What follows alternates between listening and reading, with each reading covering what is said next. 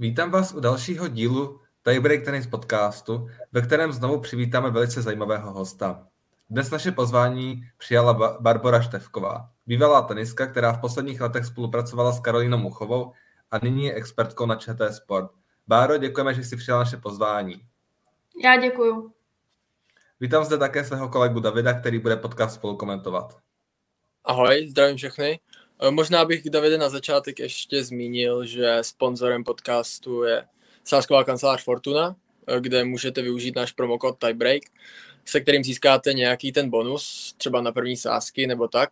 Ale hlavně tam nemusíte jenom sázet, ale můžete se tam koukat i na různé zápasy, ať už to je e, ATP, WTA, i Challengery, ITF tam tam vysílají, takže tak. Takže když zrovna nekoukáte na ČT Sport a na Báru, tak se můžete koukat na Fortuně. Tak jo, tak teďka můžeme přijít k podcastu. A na úvod bychom se tě, Báro, zeptali na takovou tu klasiku, kdy a kde jsi začal s tenisem a kdo tě k němu přivedl? Tak ehm, s tenisem já jsem začínala jako úplně malý dítě, ale nedokážu vám říct úplně, kolik mi bylo, jestli tři nebo pět, tím, že mamka byla trenérka a měla na, na kurtech eh, svoji tenisovou školičku dětskou, tak já jsem s ní byla na tenise v areálu od malinka, takže si myslím, že někdy kolem třeba čtyř. Dělala jsi kromě tenisu i jiný sport v mládí? Úplně na začátku jako malý dítě ne. Pamatuju si, že potom jsem eh, v takovém tom dospívajícím věku kolem možná 12, 13 zkoušela uh, basket. Uh, párkrát jsem byla na aerobiku, chodila jsem do atletiky, ale uh, nic mě úplně tak nechytlo jako ten tenis, takže uh, to pro mě nebyla varianta. Zkusila jsem to vždycky jenom párkrát a po pár pokusech mě to, mě to nechytlo. Takže jsi od začátku věděla, že ten tenis bude to, čemu se chceš věnovat? Tak eh, jako malá jsem asi nevěděla úplně, že to bude to jediné, čemu se chci věnovat, ale tak nějak postupně to navazovalo krok za krokem a, a bavilo mě to, takže, takže jsem u toho zůstala. Teďka se možná můžeme přesunout k tvé tenisové kariéře. Tak možná my jsme tady už měli spoustu dalších hostů, hodně juniorů. Tak jak třeba ty si vnímala ten přechod z juniorského do dospělého tenisu? No, no se říká, že to je vlastně takový ten eh, nejtěžší krok a, a i pro mě to nebylo vůbec jednoduchý. Um, je, to, je to těžký, je to jiný, uh, jiná zátěž, jiný druh tréninku, přípravy, hlavně potom v těch zápasech uh, je to znát najednou, nastupujete proti jako soupeřům, který jsou o mnoho let třeba starší a mají mnohem víc zkušeností. Není, není to jenom mezi juniorama, že jim může být eh, maximálně 18 let. Takže je to těžký a určitě je potřeba tam zvolit správnou cestu toho přestupu z juniorů do dospělých. Každý tu cestu má maličko jinou, někdo potřebuje jakoby pomaleji, někdo může vyskočit rychlejc, a, ale je to určitě změna veliká. Když se to tak ohlídneš za svou kariéru, tak co bys z ní vyzdvihla? Na které momenty třeba ráda vzpomínáš? Tak úplně první mi asi naskakuje Wimbledon, protože nejenom proto, že je to Wimbledon a že se mi tam podařilo projít uh, do hlavní soutěže, ale ono to vlastně tak nějak přišlo i po té dlouhé době, kdy jsem byla zraněná, kdy jsem se škrábala zpátky, takže to byl fakt takový moment uh, odměny, že to, že to mělo smysl se servat uh, znova o tu kariéru, abych se dostala zpátky. Eh, my jsme koukali, že si vyhrála i poměrně dost třeba ITF turnajů, bylo to celkem 9 ve dvou hře a 12 ve čtyřře, tak Uh, proč třeba to nevyšlo na těch vyšších turnajích WTA? Uh, je tam rozdíl mezi tím ITFkem a pak následně třeba těma WTA, jak teďka jsou ty 250, 500 a takový?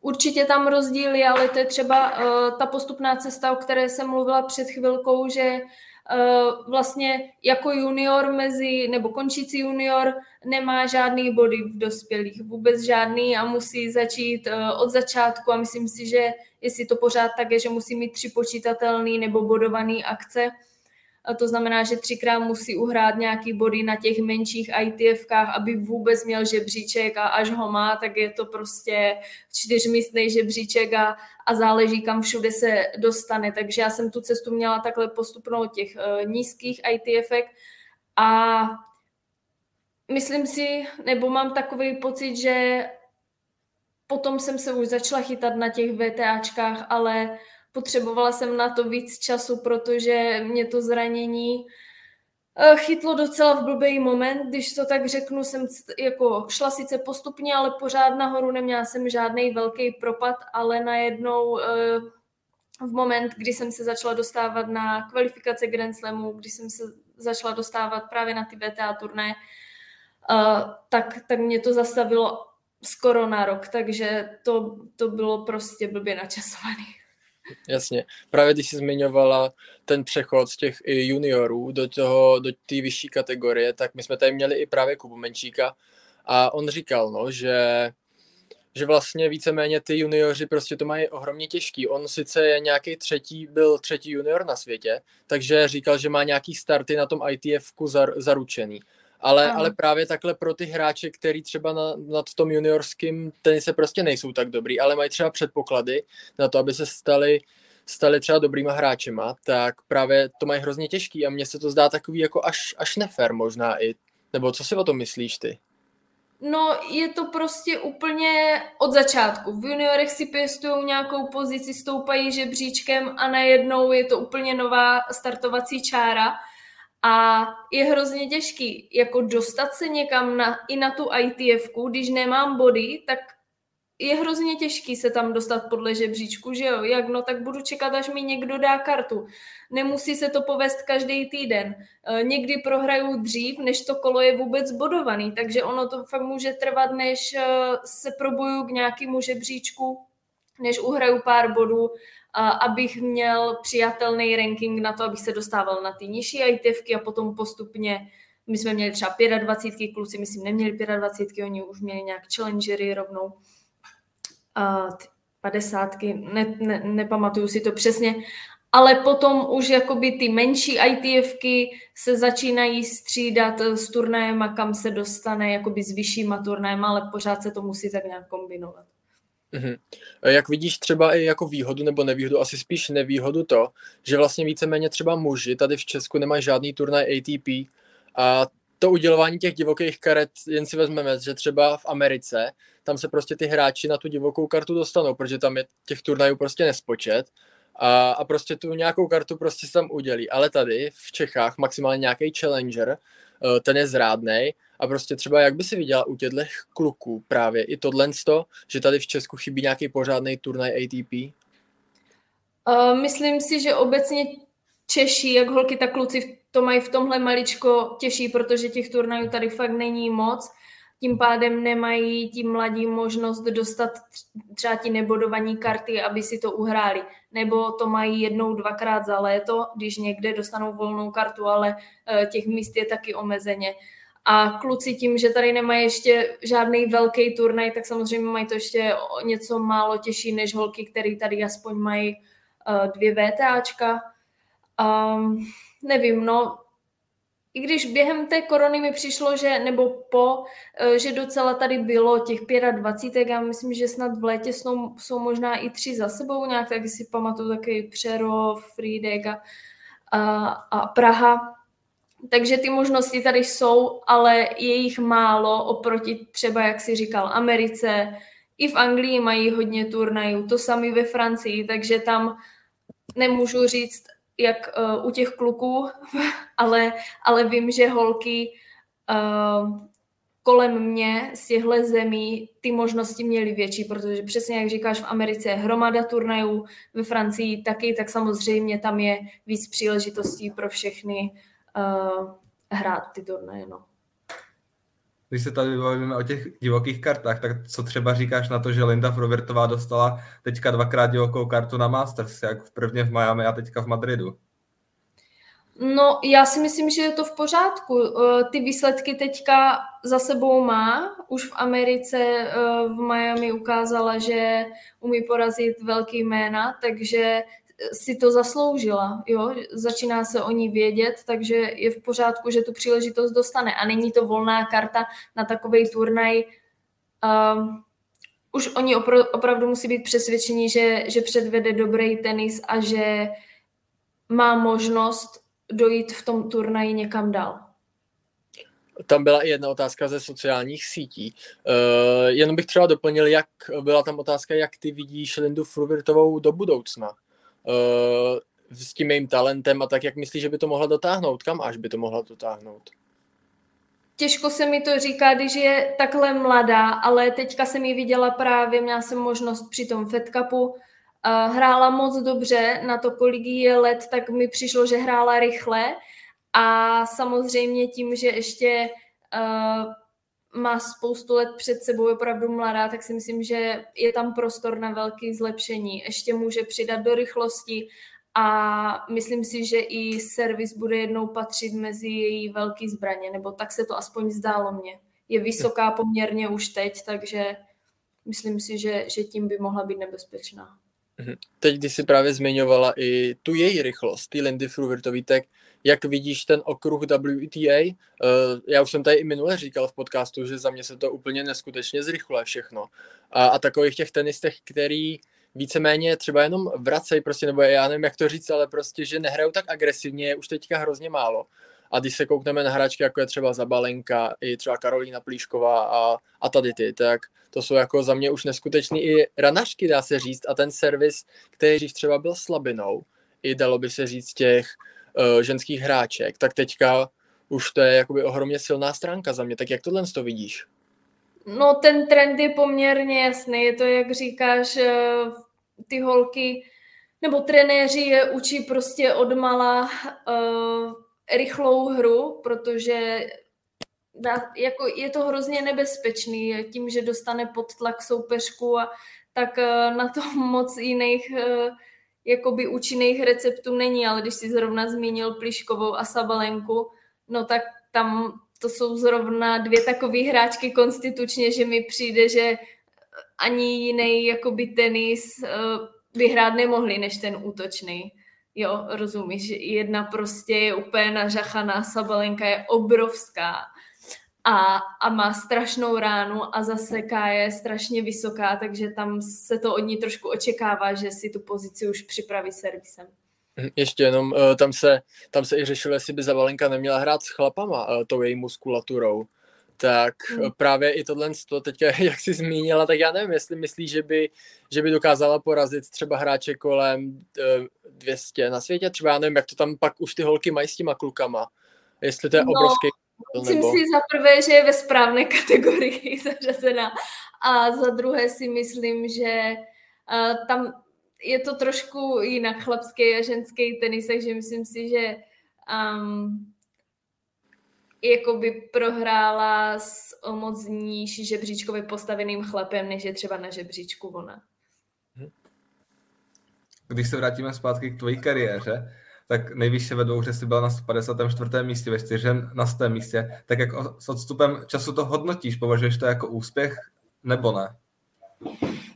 Uh, po, jako, považuji to za úspěch eh, v tom časovém horizontu, ve kterým, který mi byl daný, ale samozřejmě, když jsem hrála, tak jsem chtěla víc. Uh, nechtěla jsem končit jakoby na tomhle místě ani v tenhle čas. Měla jsem to trošičku vymyšlený jinak, ale uh, nedalo se nic dělat. Takže samozřejmě spokojená jsem, zažila jsem to, toho hromadu a jsem za to jako hrozně ráda, ale když bych si mohla vybrat, tak bych to ještě o dva, tři roky natáhla a samozřejmě uh, i žebříčkově jsem, jsem mířila ještě výš. Jakého si třeba ceníš výsledku v singlu a nebo v deblu? Mm, těch výsledků je víc, tak jak jsem říkala, třeba ten Wimbledon, ale jako čeho si cením, když bych to měla říct tak nějak um, obecně, tak že jsem se vlastně skoro dostala po tak dlouhé době uh, zpátky do toho procesu na úroveň, ze které jsem jakoby vypadla v ten moment a stálo mě to hrozně moc psychických a fyzických sil, ale, ale šlo to, takže to jsem ráda, že jsem to zvládla, ale uh, vlastně po tom zranění jsem začala hrát víc i debly a v tom deblu se mi vlastně dařilo ještě o něco víc po tom návratu než předtím, takže jsem tam měla několik uh, několikrát, párkrát finále VTAčka, myslím. Takže na to mám spíš takový jako hezký vzpomínky, než že bych řadila debla nějak uh, vysoko nebo, uh, nebo zrovna jako jedny z nejlepších výsledků, ale už jsem ho potom hrála trošičku s jiným nastavením, brala jsem si holky vedle sebe, se kterými jsem na tom kurtě byla ráda. A myslím si, že to mi potom pomohlo, protože jsem potřeba po tom návratu nahrát eh, hodně zápasů, abych se do toho dostala. Takže to mi pomohlo potom i, abych se v tom singlu dostala zpátky. Jedna z otázek, která nám přišla na sociální sítě, je, které výhry si ceníš nejvíce? Ježíš, vy mi dáváte teda.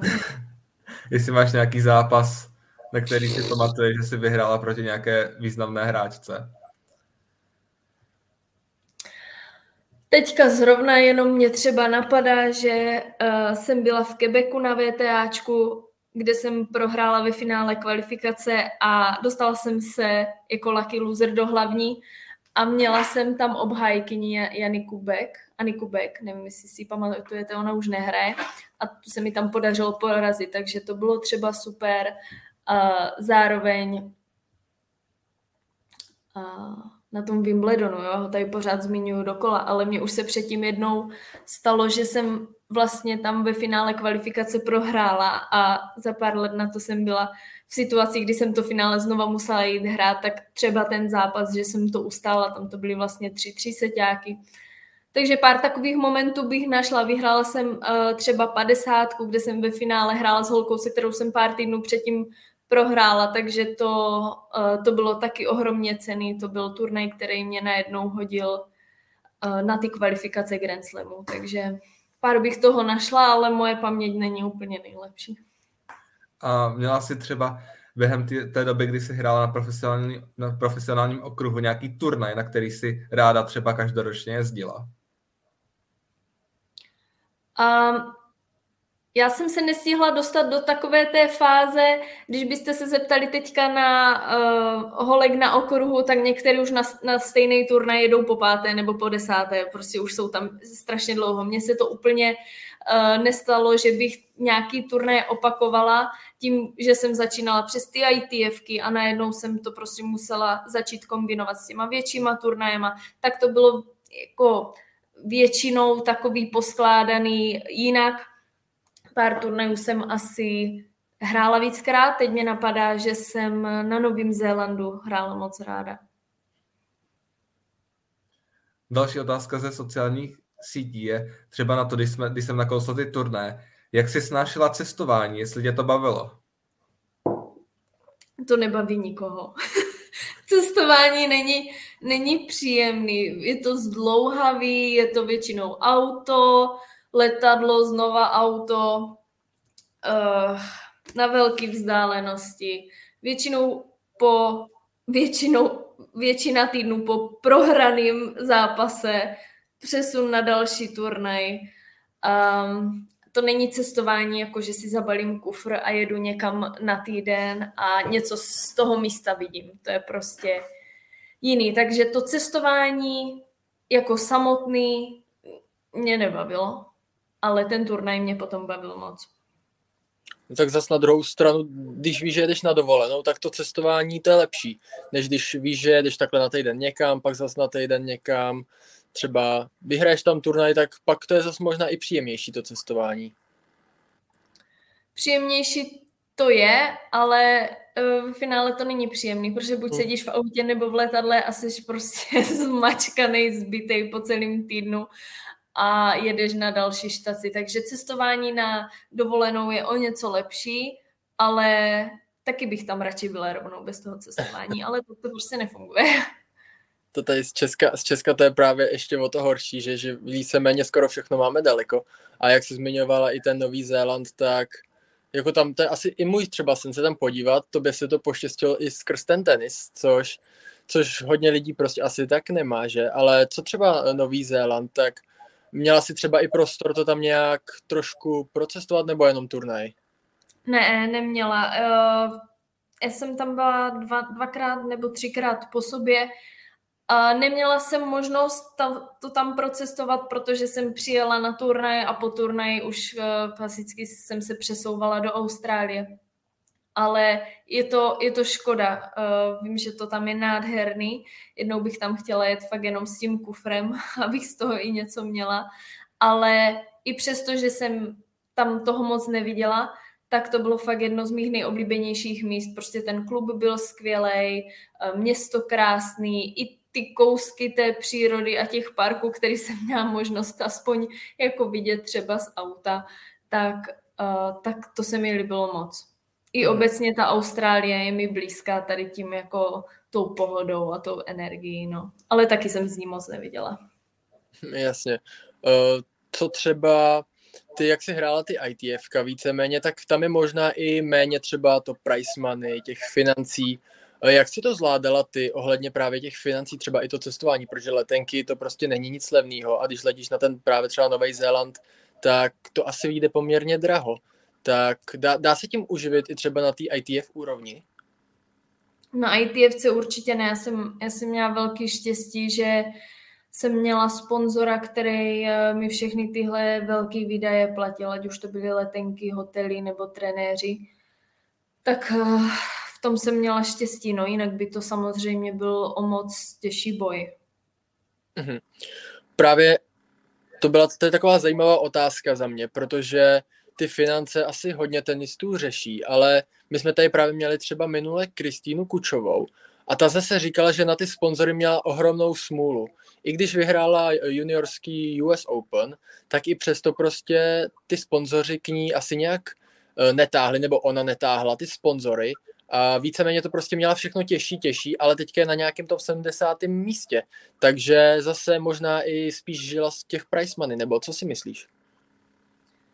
Těžko říct, já úplně neznám ten její uh, příběh, ale je to těžký. Bez uh, pomoci na těch ITFkách jste většinou sám, bez trenéra, šerujete pokoj ideálně s někým, abyste to měli levnější a přemýšlíte, co si jako v jaké restauraci dáte. Takže pokud to měla jakoby takhle těžký, tak je to obdivuhodný, že to vlastně zvládla z těch juniorů uh, takhle takhle daleko dojít mezi dospělí. Teď věřím, že se jí to trošičku uh, začne vracet a v té stovce už aspoň má jistý tu, uh, ty velký turnaje, takže je to jednodušší, no, ale neříkám, že je to úplně dobře nastavený, protože vlastně tam, kde ty hráči potřebují nejvíc pomoc, což jsou ty nízké turnaje, tak tam tu pomoc nemají a zároveň Potom na těch velkých turnajích VTAčkách už třeba uh, mají placený hotel. Lidi, hráči, kteří už by si to mohli dovolit. Ale na druhou stranu já to chápu, prostě si to zasloužili, vybojovali, uh, patří tam, ale je to jako trošku takový uh, jako zvláštní. Těžký, je to prostě těžký se tam probojovat, no. Stojí to nejenom úsilí, ale i hodně, hodně financí. Jasně, no. Mě právě vždycky třeba zajímá otázka na oblečení. Eh, tak eh, ty jsi měla sponzora na oblečení, anebo třeba jaký se ti líbí oblečení takhle na tenistkách? Pod jaký značky? Uh, mně se líbí Nike, Adidas, já sama jsem hrávala v Mizunu a jako myslím si, že v poslední době se to hrozně uh, dělá hezký, ty oblečení, je to líb, líbivý. Takže eh, myslím, že vám kluci se na to třeba dobře kouká v televizi, když se na to díváte. Takže myslím, že teďka už to mají úplně jako krásně zpracovaný. Právě, eh, jako nestačím se někdy divit, co vymyslej a ty, ty, ty modely právě jak mají skoro na každý, jakoby, na každý, jak se, na každý Grand Slam mají víceméně skoro nový model nějakého outfitu. No, uh, je to tak, je to tak. Možná asi ten Nike vždycky takovej, nevím, no, jak to říct, ten Nike vždycky dokáže tak překvapit, že to je prostě tak jako sladěný a je to tak pěkný. Tak ten Grand Slam to je vlastně jeden z vrcholů té sezóny a tam se ty značky tím prezentujou, že? Takže třeba na přípravný turnaje dva předtím mají nějaké oblečení a pak dostanou úplnou prdu na, na Grand Slam. A jo, myslím si, že je to i docela divoký, pestrý, barvama i vzorama v poslední době a dost eh, si ty značky teďka hrajou, mají témata samozřejmě na ty sezóny, ale i udržitelnost a, a tady tyhle věci dost, dost zohledňují. Mně se právě te, třeba u mužů se mě líbí hodně hydrogen. Uh, já jsem si právě i koupil teďka takový, a oni jak ten materiál mají jako neskutečný úplně. A, a jako to, co oni předvádějí vždycky, takový ty barvy, ty vzory a všechno, tak jako i ta lepka, no, taková, sice to je neortodoxní takový, možná pro někoho až moc, ale za mě, za mě se, mně se to strašně líbí, třeba ten hydrogen. Jo, mně to přijde jiný, uh, zajímavý. Viděla jsem to i na pár holkách, Uh, ne asi na velkých turnajích, ale na nějaké ITFC si vybavuju, že to měly i holky na šatech. Když se vrátíme zpátky k tvé kariéře, taky ukončila reaktivní artritida. Tak mohla by si posluchačům přiblížit, o co se vlastně jedná? Uh, no, je to takový, když to řeknu, zánětlivý onemocnění, který se dá jakoby do kloubu většinou, no záleží. Někdo to má třeba do větších kloubů, já jsem to měla do obou zápěstí a pak jako úplně malých kloubů na, na chodidle, no. A kdy poprvé začaly tvé problémy? Ježiši, ten, ten rok, to, tam vy budete vědět líp než já, uh, dva, 16, 17? No, my, myslím, že něco, myslím 2017 jsem četl. Jo, když jsem byla v Číně, protože já jsem si tu infekci do, dotáhla dost pravděpodobně od tam a vím, že jsem se vrátila, nebo už tam na tom druhém turnaji mě ty ruce bolely a vrátila jsem se a byla jsem nemocná. Takže tam prostě nějaká infekce proběhla, ale už potom nikdo nezjistil, ani mi nebyli schopni říct, jako z čeho by to mohlo být, jo, jestli z masa, nebo prostě z, pravděpodobně z jídla, ale z, jak, jako z jakého to, to nevím. A měla si tu bolest jenom při hraní tenisu, nebo to bylo i mimo, mimo kurt? Ne, nezávisle na tom, jestli jsem, jestli jsem hrála nebo ne dost často jsem se s tím už ráno uh, zbudila, prostě to byla jako konstantní bolest, ať jsem byla na kurtě nebo ne, no. Ještě vlastně... dlouho potom, co jsem skončila, asi půl roku ještě jsem se s tím budila a pak já jsem končila v červnu a vím, že tak nějak kolem Vánoc nového roku jsem ještě měla nějaký problémy. No ale teď už je to dobrý, dokud nemám stres a jsem vyspaná, uh, tak, tak se to neozývá. Ty jsi vlastně říkala, že se z toho zranění i vrátila poprvé. Tak věřila si, že už se ti to nevrátí? No věřila jsem, že se mi to nevrátí. Proto to pro mě byla hrozná rána, že se mi to stalo znova, protože uh, jako za prvé mě to fakt stálo hrozný, hrozný síly, jak fyzický, tak psychický a já jsem užívala na to nějaký léky, kortikoidy a nic silnějšího na to už moc, nebo proto jsem jako víc už udělat nemohla. Takže jo, jako doufala jsem, nenapadlo mě, že se mi to vrátí. Když se ti to potom vrátilo, tak kdy poprvé si začala přemýšlet o tom, že už to dál nesneš, nesneseš tu bolest? No, já si pamatuju, že jsem to zase poprvé ucítila před turnajem v Praze, před VTAčkem, a jako hrozně mě to překvapilo. A šla jsem zno, znova na injekce, říkám, tak to bude dobrý. No a do tří týdnů prostě uh, to bylo zpátky. Takže to už jsem začala přemýšlet, že že to není úplně řešení nebo východisko, protože evidentně ty léky měly jenom jako dočasnou funkci. A já jsem věděla, že zrovna tyhle nebudu chtít brát nějak jako často nebo trvale. To, to jsem si nechtěla udělat. Jak moc těžké to pak pro tebe bylo rozhodnout se pro to ukončit tu kariéru? No moc, tak já jsem neznala nic jiného do té doby, než jako byl tenis, takže to vůbec nebylo pro mě jednoduché rozhodnutí, ale jako s odstupem času to hodnotím tak, že to bylo jako správné rozhodnutí a jsem, jsem ráda, že jsem ho udělala.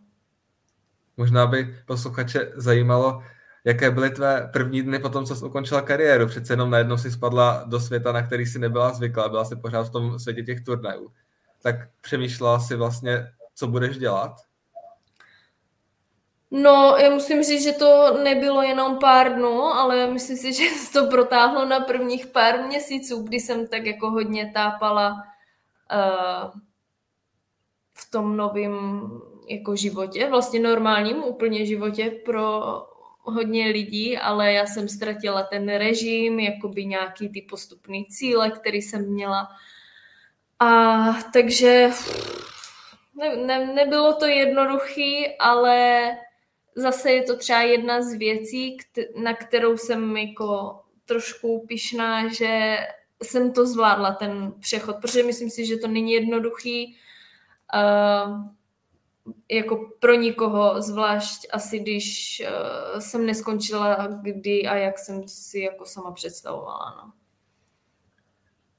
Na sociálních sítích se nám také objevila otázka, jestli se stále ještě aspoň rekreačně tenisu věnuješ. Mm-mm. Jako nejdu si zahrát, vůbec mě to neláká, abych vytáhla rakety a šla si jako zapinkat. Myslím si, že jednou jsem šla s tátou, uh, když jim vypadl někdo ze čtyř hry, tak jsem musela jít, ale jako netěší mě to, když na ten kurd musím takhle jít. Ale na druhou stranu já držím raketu jenom, když třeba Kája potřebuje, nebo když potřebovala, když jsem s ní někde byla a potřebovala si zahrát, zatrénovat nebo rozehrát, tak to jo, to mně přišlo tak nějak automaticky, ale abych jako si řekla, je, co budu dělat o víkendu, mohla bych si zahrát tenis, tak to ne. A plánuješ se někdy třeba k tenisu vrátit například trenérstvím nebo nějakou touhle cestou? Hodně lidí se mě na to ptalo, a nebo pořád ptá a zatím tu ambici vůbec nemám, nemám to nějak v sobě nastavený, nebo to možná jenom nedokážu přetavit, uh, že bych měla být na tom kurtě najednou v jiné jako pozici. Není mi to příjemný, protože jsem tam byla zvyklá být jako hráč a nevím, neříkám, že nikdy, nevím, co bude prostě za pár let. Když bych měla říct teď, tak tak mě to netáhne dělat trenéřinu, ale může se stát, že, že mi to začne chybět třeba, nebo se mi to začne líbit třeba pracovat s, dět, s dětma, takže nevím. Právě pak tady ještě jedna otázka ze sociálních sítí, která spíš souvisí s tím, o čem jsme se možná bavili i předtím. Eh, je tady, jaký je život mezi top tenistkami, když třeba člověk nemá žádný soukromý život, i třeba co se týká rodiny, kamarádů. Eh, je to třeba nějaký sen, eh, kterého, když, jste, když jsi byla třeba malá, si chtěla dosáhnout, ale čekala si, že to třeba, můž, že to třeba mohlo být trochu jinak, nebo že až moc velký tlak na tebe? Uh, no, když to zkusím vzít tak nějak postupně, tak problém se soukromím asi fakt mají ty top hráčky, ale na druhou stranu zase s tím osobním životem, jak jsi říkal, tak s tím se potýká jakoby o mnoho víc holek, než jenom ty v tom, jako v úplné špičce. Uh, jsou většinu týdnů z roku prostě pryč někde na turnajích a když náhodou jsou doma, tak trénujou a ani tak není úplně prostor, čas nebo energie. Uh, já nevím, na ten jakoby normální třeba zájmy, uh, který si představíš, že nebo můžeš někam odjet, takže v tomhle ohledu je to, je to těžký, ale vždycky je to, je to něco za něco, no. Jasně, jasně. Uh, a třeba ty si představoval si třeba, že to nemusí být až tak strašný.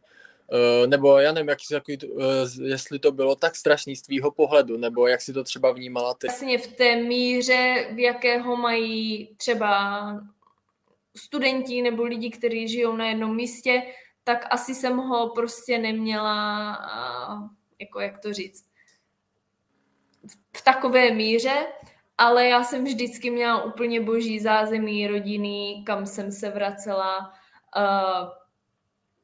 Osobní život jsem v podstatě taky měla. Já jsem jako dlouhý roky měla, měla kluka, takže já, nebo mám ho pořád, vlastně mě zůstal, takže já bych řekla, že dlouhou dobu z té mé kariéry jsem já osobně jako měla trochu svůj osobní život. Nemohla jsem mu třeba věnovat tolik času, uh, kolik bych věnovala, když jsem tady byla, nebo když bych tady byla jako full time, ale neberu to tak, že zrovna já jako jsem ho vůbec neměla. Mm-hmm. Tam právě byla i otázka na to, jestli máš přítele, tak si aspoň odpověděla, nemusíme se na to ptát, takže super. To jsme, to jsme vyškrtli tuhle tu otázku a teďka bychom se mohli přesunout Eh, k tématu s Kájou Muchovou, tak ty už s ní teda bohužel nespolupracuješ. Tak proč tomu tak vůbec je? Uh, no, musím říct, že já ten důvod úplně jako nevím. Tím, že to nepřišlo od ní, uh, tady ta zpráva, tak přišlo to z firmy a já vlastně, ne, nebyl mi řečený důvod, jenom, že došlo k nějaké přestavbě v týmu, z určitých jako důvodů, někdo se potřeboval zaměstnat, někdo ne. A já jsem se to dozvěděla začátkem roku vlastně, jaká já jsem to volala já, takže uh, já ten důvod nevím, nevím ho doteď. Mhm, jasně. A, a co třeba vůbec bylo předmětem té tvé spolupráce s Karolínou Muchovou? Co bylo jakoby náplní tvé práce, kdyby se to tak dalo říct? Tak uh, většinu mé práce jsem dělala buď na telefonu nebo na počítači. Byla to uh, jako komunikace buď s partnerama nebo s lidma, co potřebovali něco od ní, novináři, když měla nějaké focení, tak já jsem to komunikovala, nebo potom už jsem jakoby, tím, že jsem viděla dost do jejího programu, ať tréninkového nebo turnajového, tak jsem věděla, kde jí můžu co naskládat, kdy za ní přijedu, kdy uh, co s ní budu absolvovat já, aby aby třeba jako tady ty věci, když jde na focení, tak aby tam nešla sama, takže uh, dost těch činností bylo online o komunikaci, dost činností potom, já vlastně, když byla tady, tak jsem za ní jezdila, jednou za dva, tři týdny jsem si udělala prostor a ty, ty věci, co jsem s ní potřebovala zařídit třeba jako osobně, tak jsme měli v Praze nahuštěný do dvou, tří dnů a, a nebo jsem s ní jela na turnaj, když chtěla, když potřebovala, když se jim to hodilo do programu i trenérovi. A párkrát, jestli jsem s ní jako trénovala, ale to bylo vždycky o domluvě, jestli mohl trenér nebo jestli zaskočím já. Mhm. A byla to třeba pro tebe příjemná práce, nebo bylo to něco, co tě bavilo? Mě to bavilo, protože já mám ráda tady tu činnost jakoby organizační. Já jsem vždycky byla taková jako i, i pro sebe, jo, že všechno v diáři a načasovaný, takže mě tady ta činnost uh, bavila a bavilo mě na tom to, že právě um, to bylo takový namíchaný, jo, jsem s ní byla pár týdnů na turnaji, pak zase jsem řešila víc věcí z domu, bylo to takový různorodý, takže to mám ráda, když ty činnosti mám takhle jakoby trošičku jiný a mu, jako je příjemný, když se to namíchá, no. Mm-hmm. Právě Karolína byla i v top 20, teďka bohužel trošku spadla asi vinou toho zranění, ale já si myslím, že se tam asi zase brzo dostane do tý top 20, tak třeba hráčka top 20, tak kolik ona má třeba sponzorů, smluv a tady toho všeho, když si do toho nahlídla, jestli o tom třeba můžeš něco říct? Uh, těch smluv není hodně, uh, nebo nebylo, nevím, jestli se teďka úplně něco změnilo, protože ta naše komunikace se trošku změnila, ne v množství, ale řešíme spolu víc jakoby věci na úrovni kamoška kamoška, než uh, ty pracovní. Samozřejmě taky mě to zajímá a když se vidíme, máme čas, tak to proberem.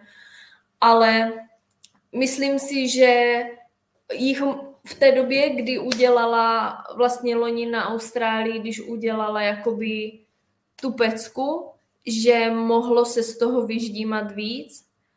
A proč se to nestalo, nedokážu jakoby říct, to není úplně otázka na mě, ale ona, mně přijde trošičku, u nás je to slabší samozřejmě, když by se tohle povedlo třeba angličance nebo američance, tak tam je ten, ten trh trošičku jiný. No. Takže myslím si, že obecně v Česku to není úplně nejsilnější tady v tomhle, ale myslím si, že to v pořád jako v jejím případě může přijít, protože ona není jenom jakoby skvělý sportovec, ale zároveň je všestraná, hodně všestraná, jo. A myslím si, že to pro ty sponzory může být hodně zajímavý. Mm-hmm. Na druhou stranu nezužijou eh, Karolínu Muchovou trošku zdravotní ty patálie, který má? No tak co myslíš? Myslím si, že jo, ptám se z tvýho pohledu, jak, jak No, to já si myslím, že tam že má u ní je to, No, že tam u ní je to otázka jakoby jenom toho zdraví. Když je na kurtě, tak hraje dobře, ale má problém na tom kurtě vydržet několik týdnů za sebou tak, aby vlastně jako mohlo dojít jo, ten výsledek ona udělá, ale udělá a pak najednou je zraněná a zase nemůže na pár týdnů hrát, takže je to u ní alfa omega, no.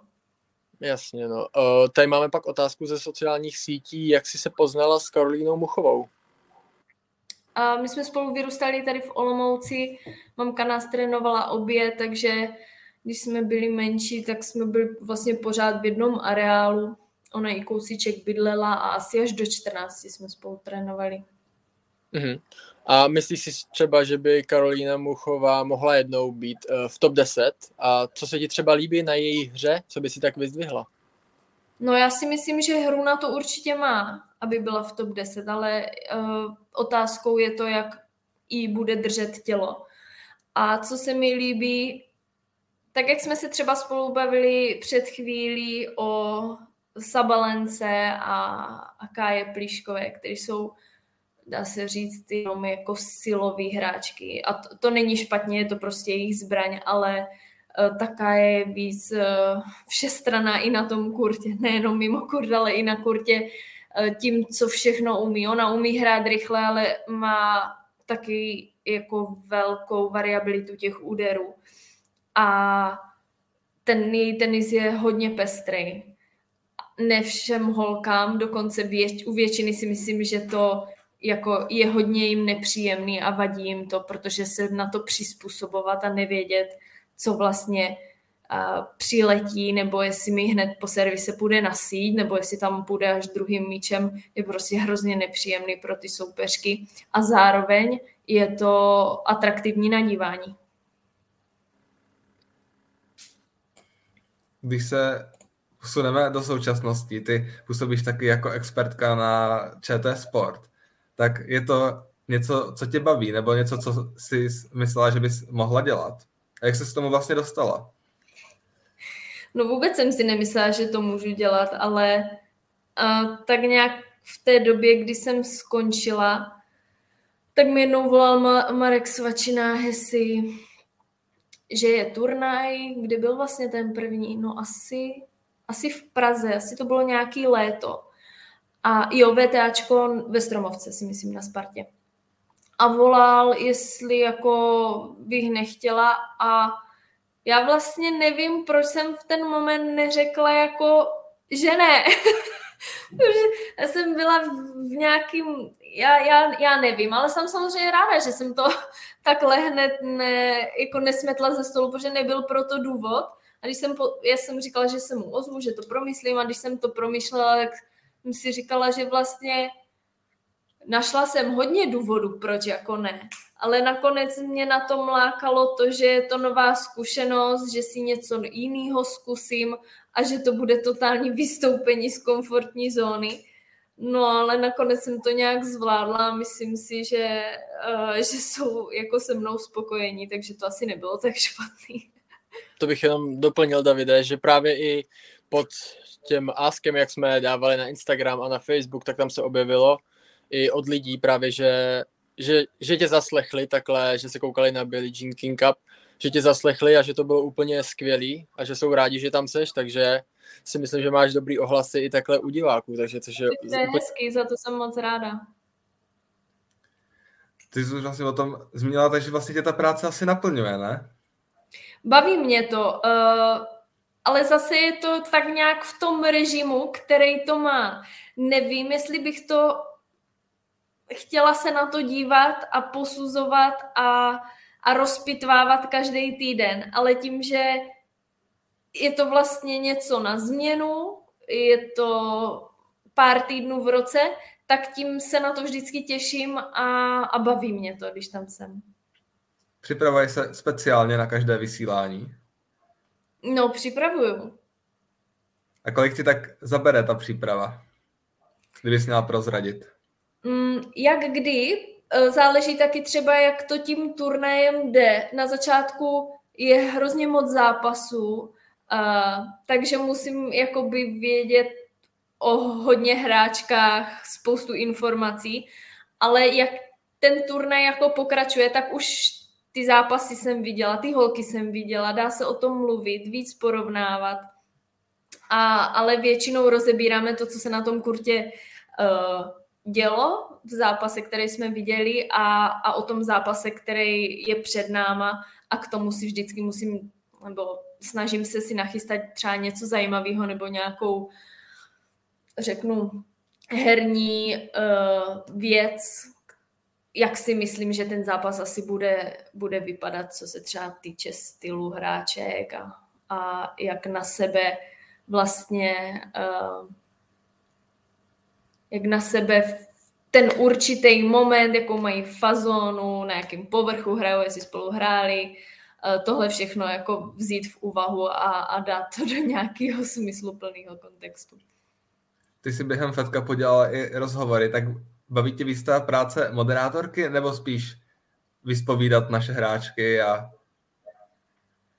No, mně asi nejvíc sedí ta pozice být ve dvou ve studiu. To mě tak jako baví, že si nahráváme, klu, kluci znají hrozně moc e, čísel a tahají z počítače takový ty faktické věci a, a já jsem tam o to, abych mm, viděla na tom kurtě, co se tam děje jako herně, nebo třeba to, co třeba by si mohl divák všimnout, ale to, co si třeba nevšiml, ale všimla jsem si to já, trošičku to vzít jakoby z jiného z jiného úhlu, než, než je můj parťák.